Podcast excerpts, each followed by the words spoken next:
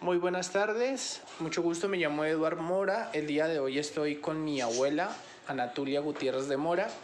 Le voy a hacer una serie de preguntas y que nos cuente un poquito acerca de su vida eh, como parte de la tarea que tenemos pendiente en la asignatura Procesos de Comunicación.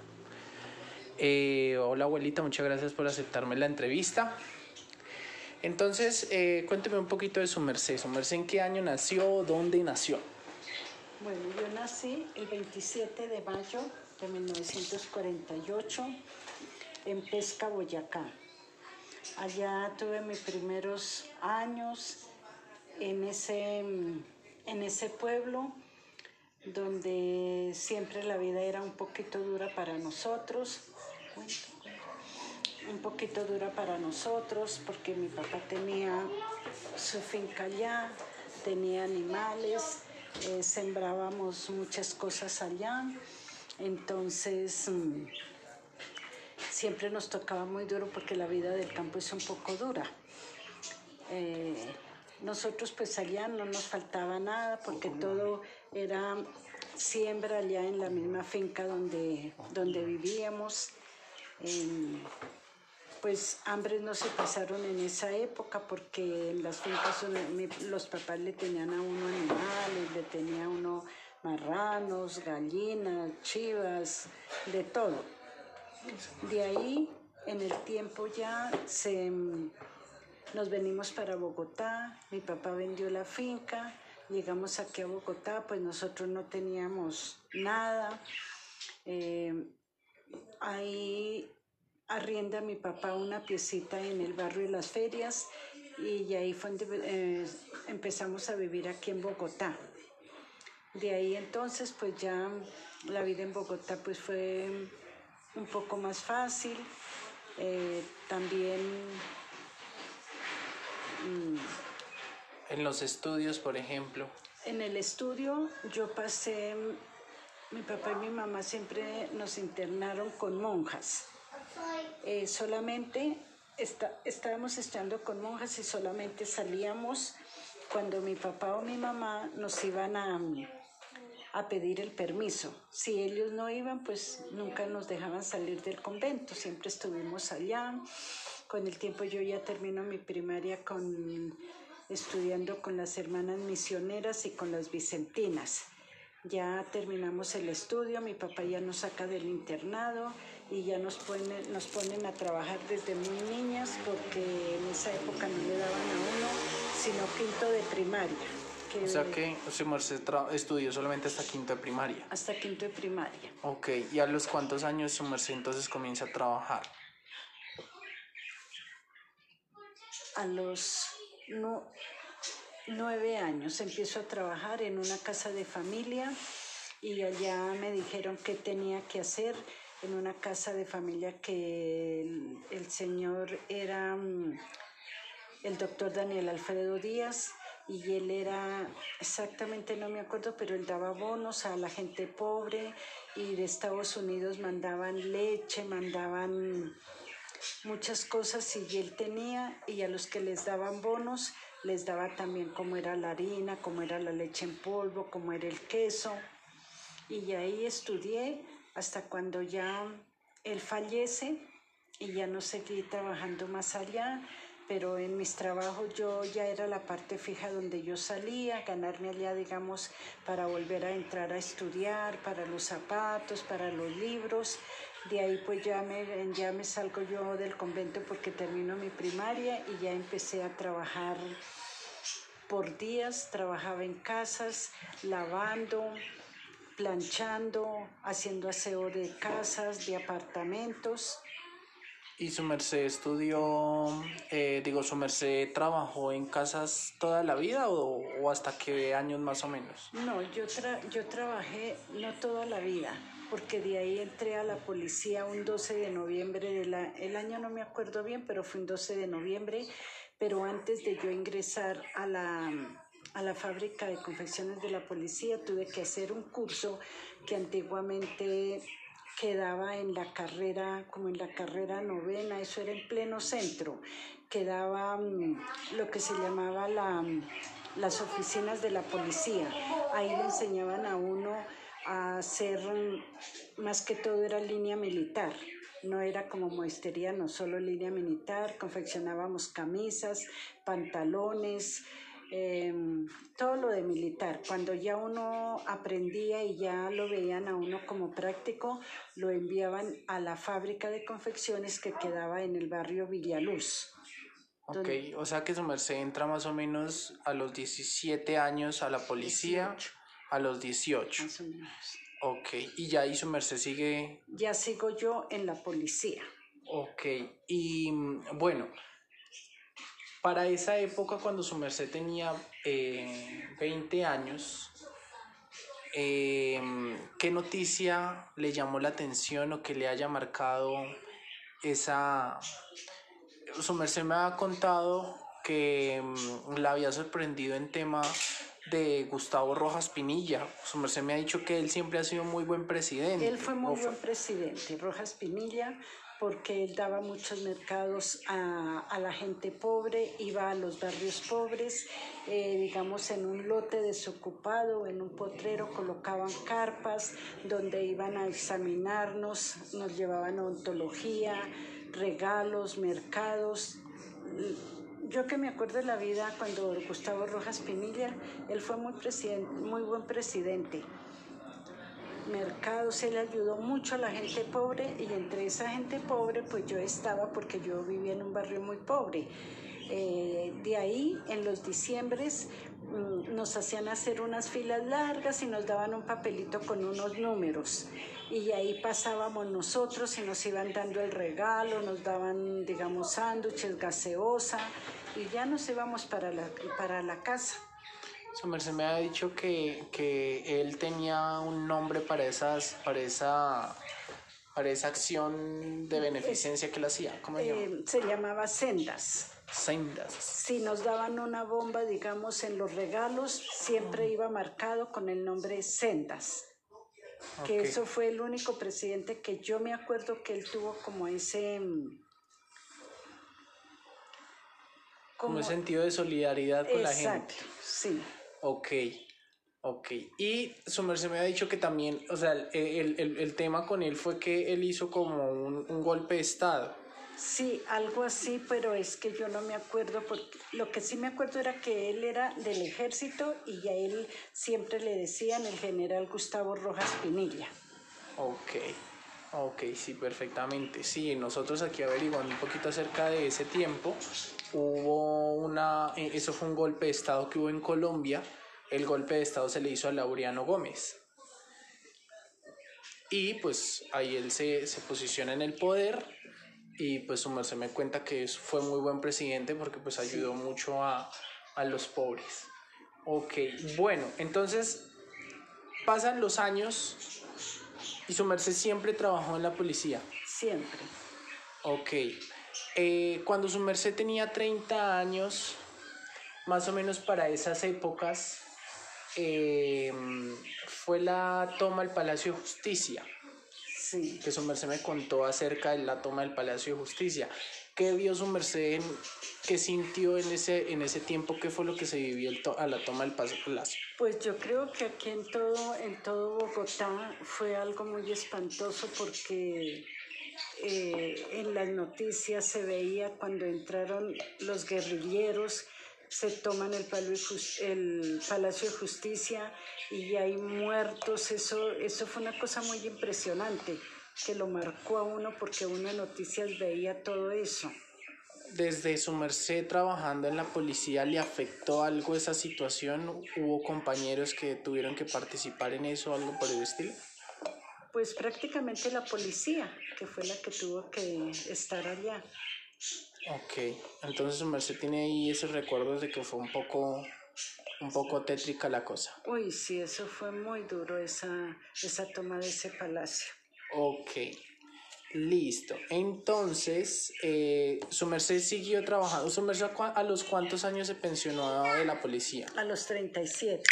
Pero a los 37. yo trabajé cinco años más cinco años más trabajé en la policía. Ok, o sea que 37 más 5, 42 años su merced trabaja en la policía. Sí. ¿Pero siempre trabajó en la fábrica de confecciones o ya pasó a otro rango, le dieron rango más alto? No, de esa de ese de trabajo que yo estuve en la policía, después pasé para, para un jardín, para un jardín que la policía abrió para los hijos de todas las empleadas de la fábrica. Ahí pues vergué mucho para irme para allá, pero me ayudaron porque yo también tenía mis tres hijos pequeños y ellos también estaban en ese, en eso se llamaba la guardería de la policía. Su merced, ¿a los cuántos años se casó con mi abuelito? A los cuántos. ¿Cuántos años tenía su merced cuando se casó con mi abuelo? Como 20. Tenía 20 años. O sea que fue todo muy seguido, ¿no? O sea, como que su merced entró a la policía, Ah, sí. Ahí se casó con mi Estaba abuelo. entrada la policía. Ok, su merced, ¿cuántos hijos tiene? Tres. ¿Y mm, en qué años nacieron ellos más o menos? Yo sé que mi mamá nació en el 71. 70. Y mi hijo nació en el 76 y mi otra hija en el 77. Ok. O sea que durante en, ese, en esa década, como en la década de los 70, su merced tiene sus hijos y ya se desarrolla ahí en la policía. Sí, Y obviamente pues con su vida de casada actualmente. sí. Ok. Entonces, em, cuando, cuando entonces su merced tiene, en, cuando tiene esa, eh, 30 años, entonces ahí pasa lo de la toma del Palacio de Justicia. A los 40 años, su merced que recuerda para esa época de los 90, 80, del 88 al 90, eh, su merced me ha contado que pues en esos tiempos la policía vivía mucha violencia, ¿no? Sí, porque mm, cuando habían, cuando los estudiantes se rebotaban, eh, la fábrica de confecciones quedaba en el barrio Villa Luz, pero nosotros siempre teníamos un recorrido de los buses de la policía. En una ocasión me acuerdo que cuando nosotros salimos de trabajar a las diez, diez y media, estábamos por ahí faltando un cuarto para las once pasando por la Universidad Libre que queda ahí en los lagos de Villaluz y ahí nos empezaron a mandar piedra, nos mandaron unas bombas y nos tocó tirarnos todas al piso debajo de los asientos y nos regresaron para la fábrica y ese día amanecimos allá porque como era esas protestas eran tanto contra la policía y nosotros íbamos en un bus de la policía eso nos cogían a piedra y todo. Mas sin embargo cuando habían esas cosas a nosotros mm, nos daban un salvoconducto porque mm, después de las 10 de la noche no podía haber gente por fuera y nosotros como salíamos hasta las diez y media, once de la noche, nos daban un salvoconducto para nosotros y la policía del barrio donde viviéramos nos paraba, mostrábamos nu- nuestro salvoconducto. Ok, eso fue como para la época de violencia donde pagaban por matar policías, ¿no? Que eso fue para la época de Pablo Escobar. Sí, algo así, sí. Ok. Ok, entonces pues acá su merced digamos que logró ver de primera mano esa, esa violencia, ¿no? Contra la policía sí, porque después yo fui a trabajar a una estación de policía que quedaba en Suba. Esa estación de policía quedaba en Suba y quedaba junto a la alcaldía. Ahí la atacaron también unos guerrilleros, no me acuerdo quiénes. eh, mataron como dos policías y los otros pues defendiendo la estación mientras llegaba el refuerzo. Eso fue muy terrible porque eso le dieron a la alcaldía, a la estación de policía. Y eso al otro día cuando uno llegó a llegué a trabajar, esa estación estaba hecha una nada. Eso fue también muy duro. Ok. Compañeros quizás. Sí, sí, ahí murieron porque como ellos no sabían nada, estaban, eh, ¿cómo se dice?, cuidando la alcaldía y la estación. Ellos estaban ahí esa noche cuando llegaron por el lado de, por un lado como detrás de la alcaldía y empezaron a disparar terrible, pues ahí hubieron policías muertos porque ellos no sabían que se iban a tomar esa estación ni la alcaldía. Ok. Ok. Eh, ok, entonces su merced vivió un tiempo de, de violencia y fuerte con el tema de la policía. Entonces su merced me dice que ya para esas épocas su merced se pensiona, ¿cierto? Sí, ya me pensiono. Nazco yo. Ah, sí. sí, el primero. Ok. Bueno, para, para ya finalizar, cuando su merced tenía 50 años, hubo también un ataque eh, en el Club del Nogal, el carro bomba que pusieron en el Nogal. Ay, sí. Eso fue otra cosa muy, muy terrible. Todos esos muertos, bombas. Ahí también, eh, pues esta, esta noticia también nos, nos, nos golpeó duro porque para esa época teníamos un familiar trabajando allá, ¿no? Sí. Allá estaba trabajando mm, Pablo Antonio Mora, que él era hijo de un hermano de mi esposo y también fue muy duro allá en esa época porque nosotros pensábamos mucho en él, qué le pasaría, pero gracias a Dios pues en esa época él logró librarse y no, Sí, creo que de ese la, día... de la familia, ninguno, pero sí fue muy escalofriante esa, esa bomba que pusieron allá. Muchos muertos. Ah, listo. Listo, perfecto. Bueno, pues ese es el, el como a grandes rasgos lo, lo, lo de su vida. Y ya para finalizar, yo le tengo su merced preguntas respecto a lo que está pasando hoy, respecto a las protestas, respecto a lo que su merced ha visto. Sí. ¿Su merced cree que los medios de comunicación le han informado eh, de una manera imparcial? ¿Han sido, digamos, como, como eh, honestos en cierta manera al momento de informar? No, no. Eh, las noticias también a veces eh, ellos no saben o dicen la noticia como a la ligera, donde uno a veces también queda muy desconcertado porque en una sale una cosa, en otras otra, y uno en fin de cuentas no sabe si los noticieros están dando exactamente la noticia que deberían de dar.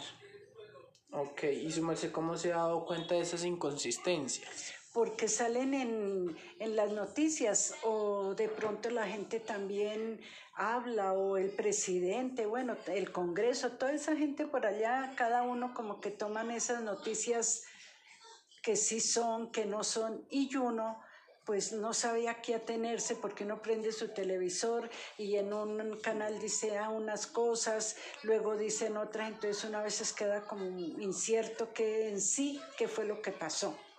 ¿Cuáles son las noticias que su merced más ve? Las de las 7 de la noche. Sí, pero ¿de qué canal? Caracol.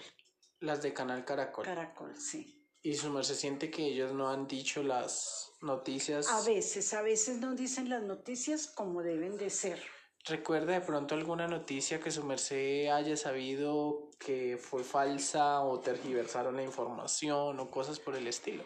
Pues yo qué le digo, tantas cosas que salen ahí, pues uno ya no se acuerda, pero sí hay cosas que como que no son ciertas, como que exageran o como que no dicen la verdad. Ahorita ellos han, han digamos que han, han, informado mucho acerca de la, de la escasez de los alimentos. Ah, sí. ¿Su merced ha podido corroborar de pronto que esa noticia sea verdadera, que sea falsa? Pues que yo haya visto mucha escasez en comida, en los supermercados, en las plazas, pues yo no he visto mucha, mucha escasez de comida. Pero en las noticias salen que tienen trancados a todos los camiones, que la comida se daña, que la botan, que la leche también, que los tienen trancados por todas esas cosas que hacen. Entonces uno a veces no sabe si eso sí es cierto o no es cierto. Ok. Ok, ya sea que su merced sí de una u otra manera cree que los medios no están informando de la manera correcta, No, no yo diría- pero también su merced se ha dado cuenta que eh, es su única fuente de, de donde su merced ve noticias. O, o qué otros medios su merced utiliza para, para informarse. no solamente eso. Solamente las Solamente noticias. sí, las Ok. noticias. Listo, mamita, de verdad, muchísimas gracias. Eso fue todo. Entonces, eh, muchas gracias por, por, por haber respondido a nuestras, a, nuestras preguntas. Eh, y eso sería todo. Muchísimas gracias. Gracias por escucharnos y que tengan buena tarde.